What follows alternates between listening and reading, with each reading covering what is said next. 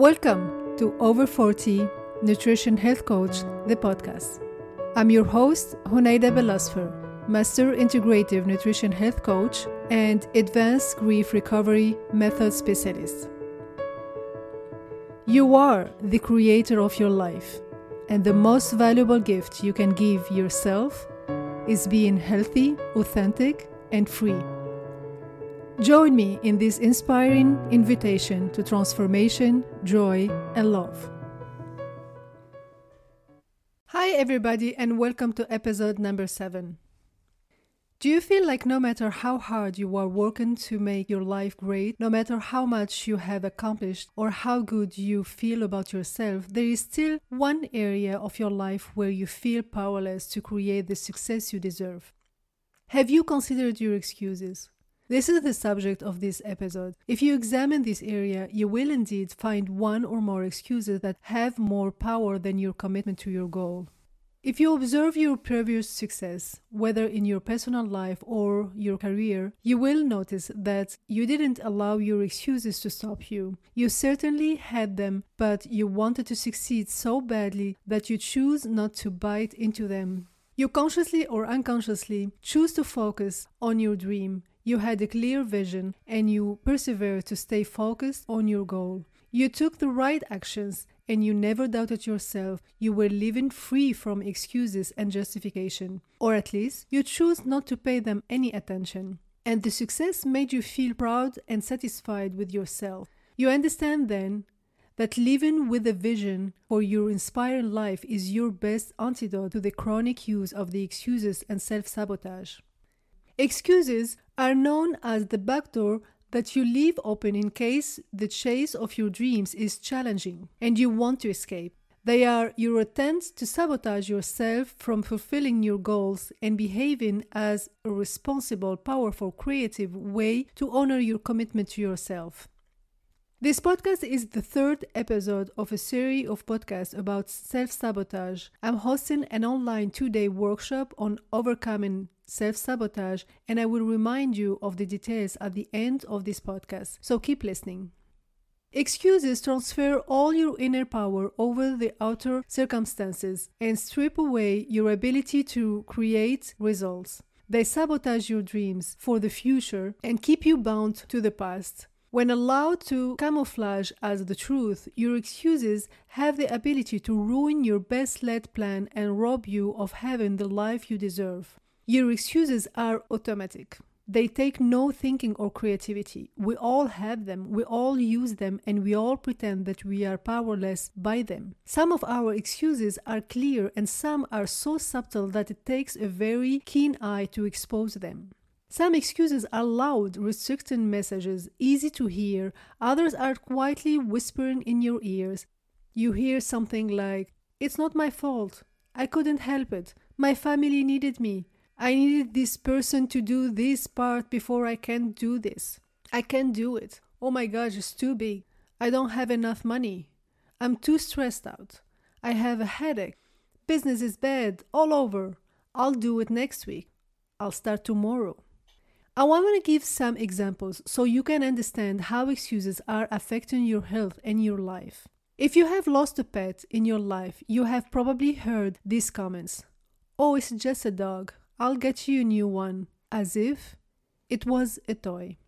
Don't be sad, have a cookie, as if eating will prevent you from feeling sad. Or you probably heard someone telling you, at least you had him for X period of time, as if you should be content for having him before losing him. Or the worst common statement is, time will heal as if time has the power to erase your hurt and heal your broken heart. All these comments are said by people who didn't know how to deal with losses. They transferred false beliefs from one generation to another, creating powerful excuses to not deal with losses in a healthy way.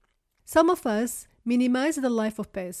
We think that because they are smaller than us in size, they are less important. When a pet dies, we may think also that the death of a pet is less important than the death of a person. We believe that we will get over the loss easily because it's just a pet. Some of us may even believe that pets are inferior to human beings.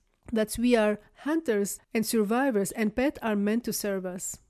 At the physical level, the material world, the illusion, the reflection of what is inside you, it is true that pets have smaller bodies than ours. However, at the spiritual level, it's different. At the spiritual level, the invisible world, the non material world, we are all souls and we are all equal. Souls have no shape and no boundaries. They are free from labels and boxes. In that case, it's impossible to say that the soul of a pet is less important than the soul of a person. When a pet dies, it affects us a lot because we were attached to our pets. We created habits and precious moments of unconditional love and pleasant adventures. When our pet dies, we feel sad, hurt, guilty, and despair, and we find the void so painful. When someone tells us it's okay, it's just a dog or just a cat, they are giving us excuses to hide and numb our feelings because we feel shame and we don't want to show that we are hurt and misunderstood by their comments. We use those excuses to isolate ourselves and cover our shame. When we hear just have another dog or a cat, we hear other excuses to minimize our hurt and disappointment. No one can replace the loss.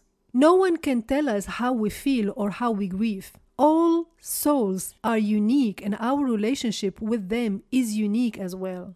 We are deeply hurt by the death of a pet as much as we are hurt by the death of a family member because our pets are considered like our family members. And sometimes we love them even more than other human beings. Maybe the intensity of our feelings and emotion varies, but they are equally important and valid. When we are hurt, we feel sad, and when we feel sad, we do things to hurt ourselves and hurt other people around us.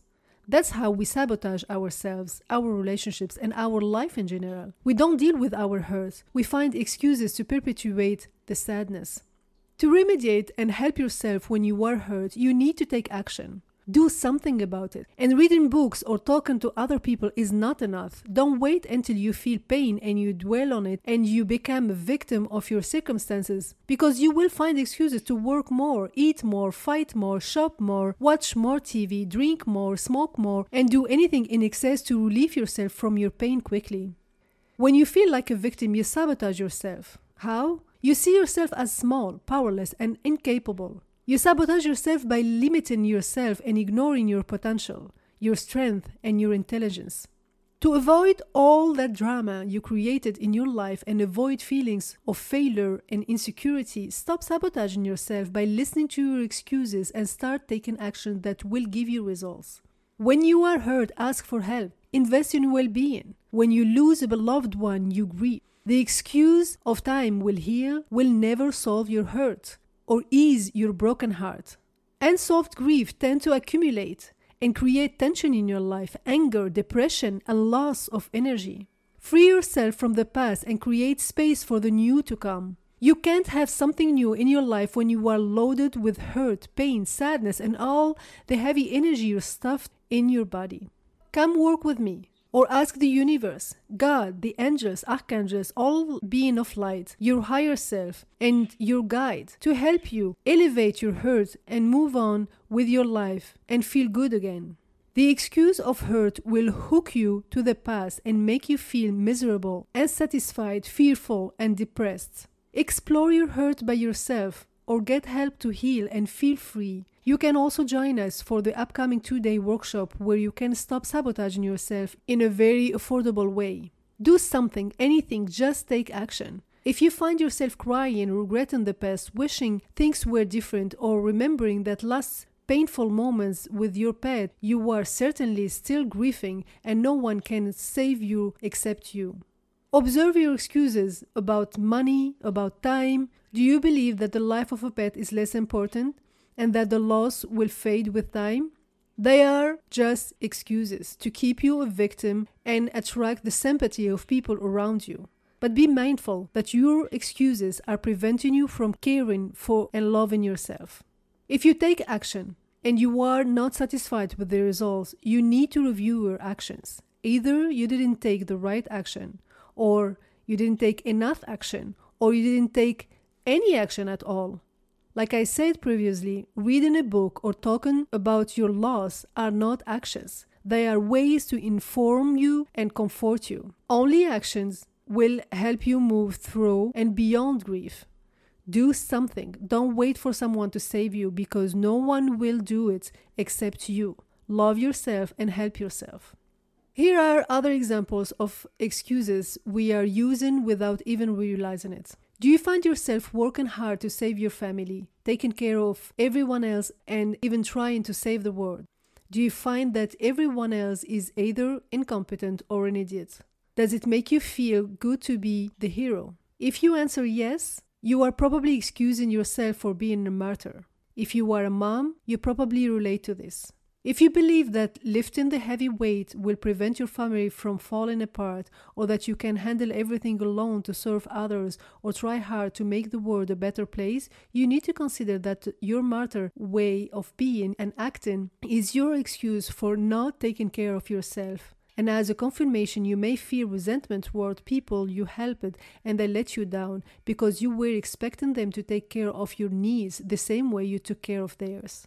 Being a martyr is your excuse to cover up how much you feel guilt, shame, and never enough, and you end up feeling deeply hurt because you are doing so much and trying so hard but never feeling satisfied or appreciated. And you sabotage yourself by becoming self absorbed and single minded, getting sideswiped by those around you. And to cover all these up, you find other excuses to believe that you are above the rest of the incompetent people.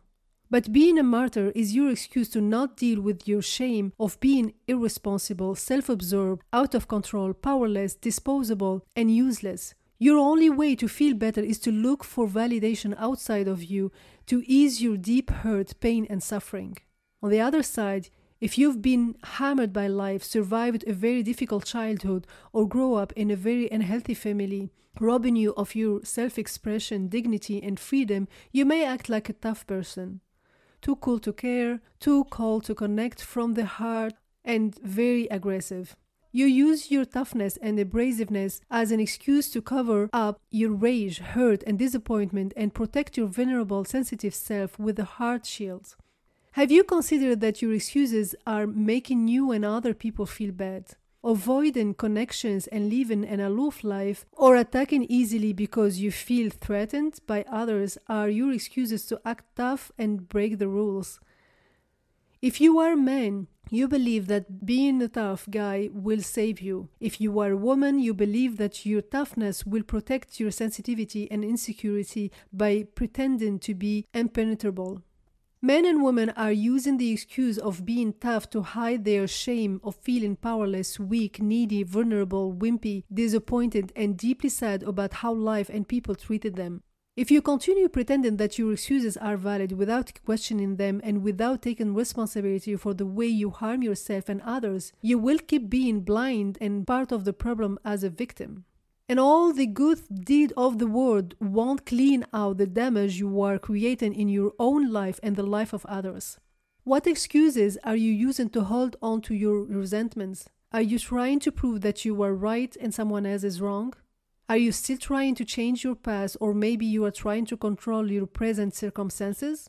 No matter what your excuses are, if you want to have a life greater than the one you have right now, you must move beyond your excuses and face your shame your sorrow, your regrets, and your pain. You must take responsibility for your needs, your well being, and the life that you've been chosen to experience consciously or unconsciously.